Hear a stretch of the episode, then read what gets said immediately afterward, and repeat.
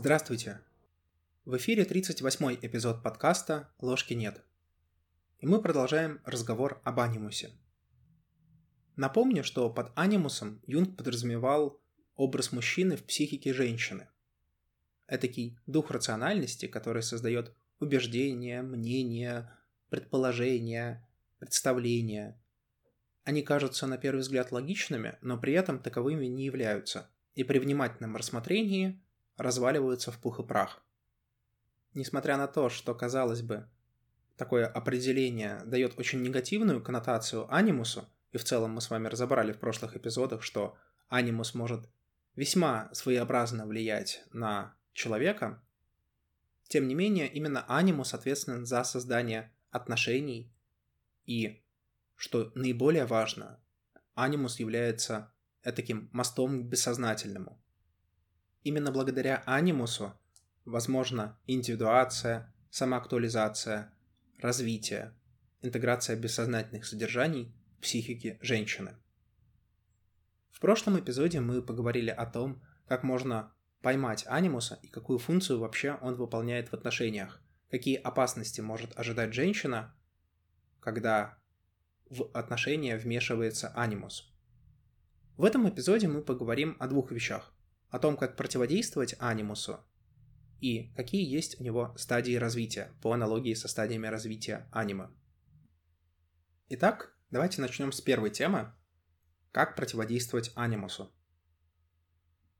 В прошлом эпизоде мы говорили о том, что одним из наиболее простых и сложных одновременно способов поймать анимус является контроль за собственными мыслями, за собственными мнениями, которые кажутся самоочевидными, и попытка их как-то прочелленджить. Собственно, это является ключом к первому способу противодействия анимусу. Я бы назвал это внутренняя честность. Это вопрошание себя, Почему я так живу? Почему я так думаю? Казалось бы, странные вопросы. И зачастую на вопрос «почему я так живу?», если вы вот сядете и задумаетесь, возможно, вы ответите «я не знаю». Но мне кажется, что даже такой ответ уже даст некоторый шанс, некоторый бонус при работе с анимусом это означает, что вы уже что-то осознаете. Помните историю про Сократа, которому его друг рассказал о том, что, когда тот спрашивал в Дельфах, кто самый умный человек на Земле, дельфийский оракул ответил ему, что самый умный человек на Земле – это Сократ. Нет никого мудрее Сократа. И Сократ долго думал, почему дельфийский оракул назвал его мудрым. Он ходил и спрашивал множество людей, находил там ремесленников, протоученых, каких-то художников и так далее, скульпторов, общался и пытался понять. И наконец-таки он понял. Он понял, что он мудрее других людей, потому что он знает, что ничего не знает. Само по себе знание о том, что вы не знаете, это уже знание это уже первый шаг к тому, чтобы проявлять такую внутреннюю честность. И начать здесь можно с самого простого и в то же время самого сложного вопроса «Почему я так живу?». Ну а дальше продолжать анализировать ситуации. Другой хитрый аспект, каким образом можно противодействовать анимусу, это с помощью реакций Эроса. Помните, мы говорили о том, что есть два порождающих принципа – логос или принцип порядка и эрос или принцип связывания. Логос позволяет нам разделять вещи, классифицировать, отделять их друг от друга, а эрос, наоборот, их соединяет. Так вот, анимус выражает принцип логоса. А значит, чтобы ему противостоять, нужно воспользоваться противоположной силой, а именно силой эроса. Нужно научиться узнавать с помощью Эроса ситуации, когда действует анимус. Логосом, то бишь рационализацией, мы можем достичь очень немногого. И, наверное, все, что мы можем достичь, я обозначил в предыдущем пункте. Мы можем анализировать наши убеждения и пытаться понять, почему они возникли, и если они возникли без оснований, то предполагать, что это действует анимус. Но посредством эроса мы можем добиться большего. Я, к сожалению, не могу это гениально пояснить, поэтому просто процитирую Барбару Ханну. Хотя я осознала, что концепция анимуса действительно соответствует реальности, я должна признать, что потратила много времени, лет, по правде говоря, пытаясь ухватить это умом. Он всегда был слишком умен и обманывал меня снова и снова. Наконец, до меня дошло, что это была определенная реакция Эроса. Как бы я могла ее описать? Возможно, чувство разочарования, нереальности, отсутствие ощущения земли под ногами или потеря связи с моим окружением. Когда бы анимус не говорил или не думал, я чувствовала, что этот голос или мысли не принадлежат мне. Я научилась различать это состояние и постепенно узнавать его, невзирая ни на какие сомнения. Тогда-то я начала создавать форму, с помощью которой я могла приблизиться к бессознательному.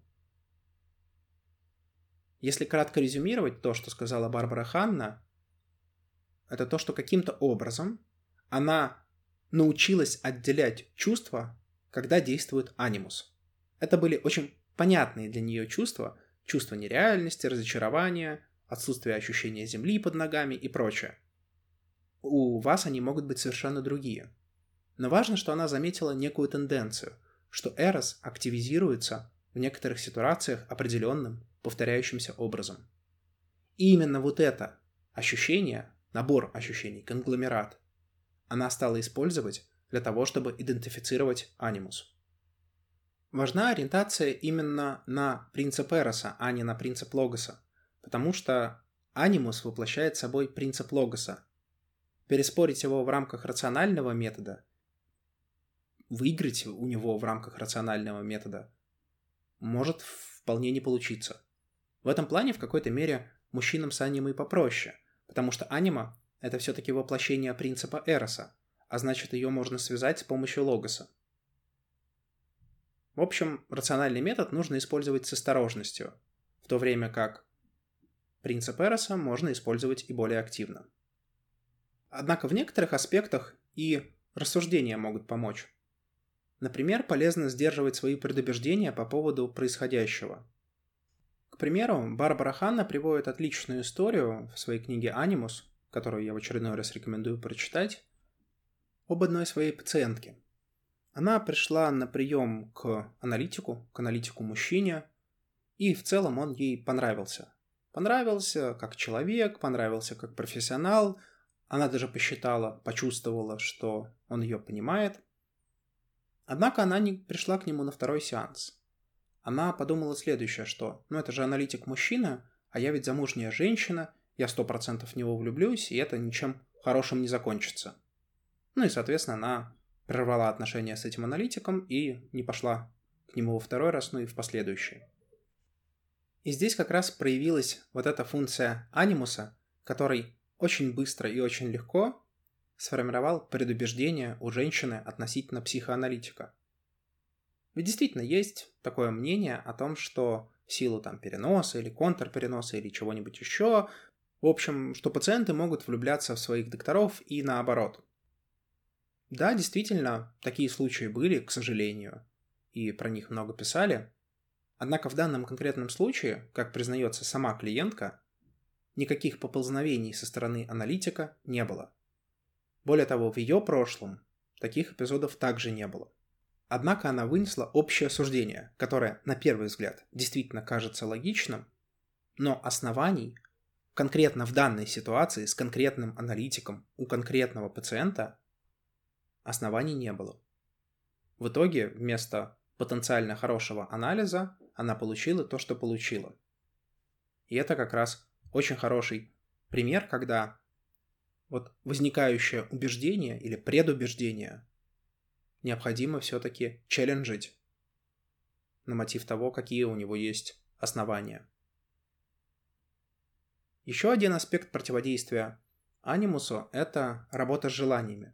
Помните, мы говорили о том, что анимус вполне может вызывать разные желания у человека, и важно добиться того, чтобы человек контролировал желание, а не желание человека. Тут хороший вопрос, где проходит грань. Ну, вот человек действительно что-то хочет, а чего-то не хочет. Как отделить свое желание от желания анимуса? В целом, это, конечно, очень философский вопрос, но я бы предложил простой метод отделения. Рассмотрите ваше желание со всех сторон и поймите, какие последствия оно может для вас принести. Если вы готовы взять на себя ответственность за все возможные последствия этого желания, тогда, скорее всего, это желание все-таки ваше, а не вашего анимуса. Но, условно говоря, вы хотите купить себе платьишко. Если вы покупаете это на последние деньги и вам будет нечего кушать, то осознаете ли вы в момент покупки, что вы будете голодать, но иметь это платье? Вполне возможно, что это нормально. Это действительно может быть некое ваше желание, и вы можете действительно считать, что платье для вас будет более ценным, нежели кусок хлеба. В определенных ситуациях это вполне нормально.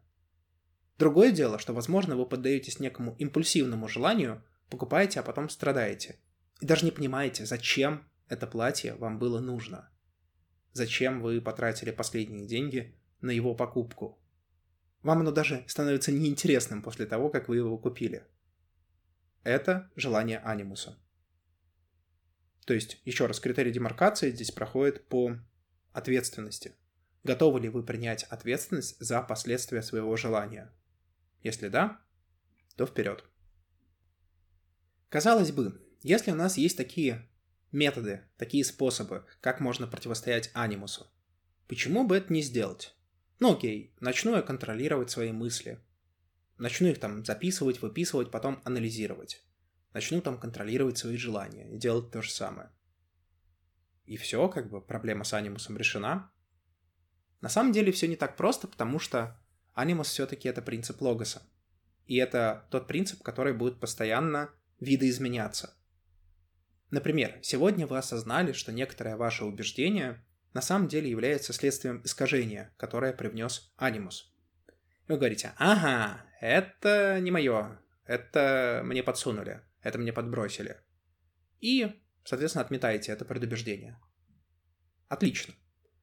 Завтра наступает другая ситуация, и вы думаете, ага, вот вчера было предубеждение, и сегодня я воспользуюсь тем же самым алгоритмом. Ситуации могут быть действительно похожие, и поэтому вы вправе, вам кажется это логичным, что вы используете тот же самый алгоритм. Но в этом конкретном случае уже анимус подсовывает вам эту историю как готовое мнение. Ситуации все-таки разные, ситуации все-таки обычно уникальны. Редко вот бывают две совсем одинаковые ситуации. И принимать решения в каждой из них нужно по отдельности. Таким образом, даже поймав один раз анимуса, никто не гарантирует, что он не выберется из того сосуда, в который вы его попытались поместить. Поэтому даже осознание вот этих способов не гарантия того, что у вас это получится поэтому работать нужно много. Ну и теперь давайте перейдем к стадиям развития анимуса. Здесь, опять же, к сожалению, мне придется много цитировать, потому что мне сложно это как-то пропускать через призму собственного опыта по понятным причинам. Однако какие-то соображения я все-таки смогу высказать. Но прежде всего, когда мы говорим о стадиях развития анимуса, мы можем проводить аналогии с соответствующими стадиями развития аниме. Помните, в предыдущих эпизодах, в одном из предыдущих эпизодов мы говорили о том, что аниме имеет четыре стадии. Стадии Евы, Елены, Марии и Софии. Ева характеризуется такой материнской стадией, стадией а забота, когда мужчине нужно, чтобы просто о нем позаботились, накормили и все. Женщина даже не рассматривается ни как сексуальный объект, ни как что-либо иное, максимум как м- нечто, что можно оплодотворить уж простите за такие слова. На стадии Елены уже речь идет о принципе Эроса, о красоте, о сексуальном влечении. На стадии Марии речь идет о духовной составляющей отношений, об этакой куртуазной любви. Ну а София, как последняя стадия, символизирует уже аниму как проводника, аниму как мудрость.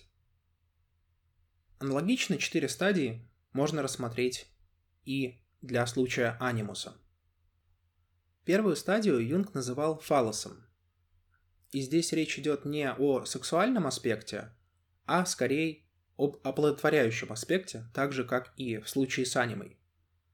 Барбара Ханна про эту стадию пишет следующее. Символом, соответствующим йоне, будет фалос.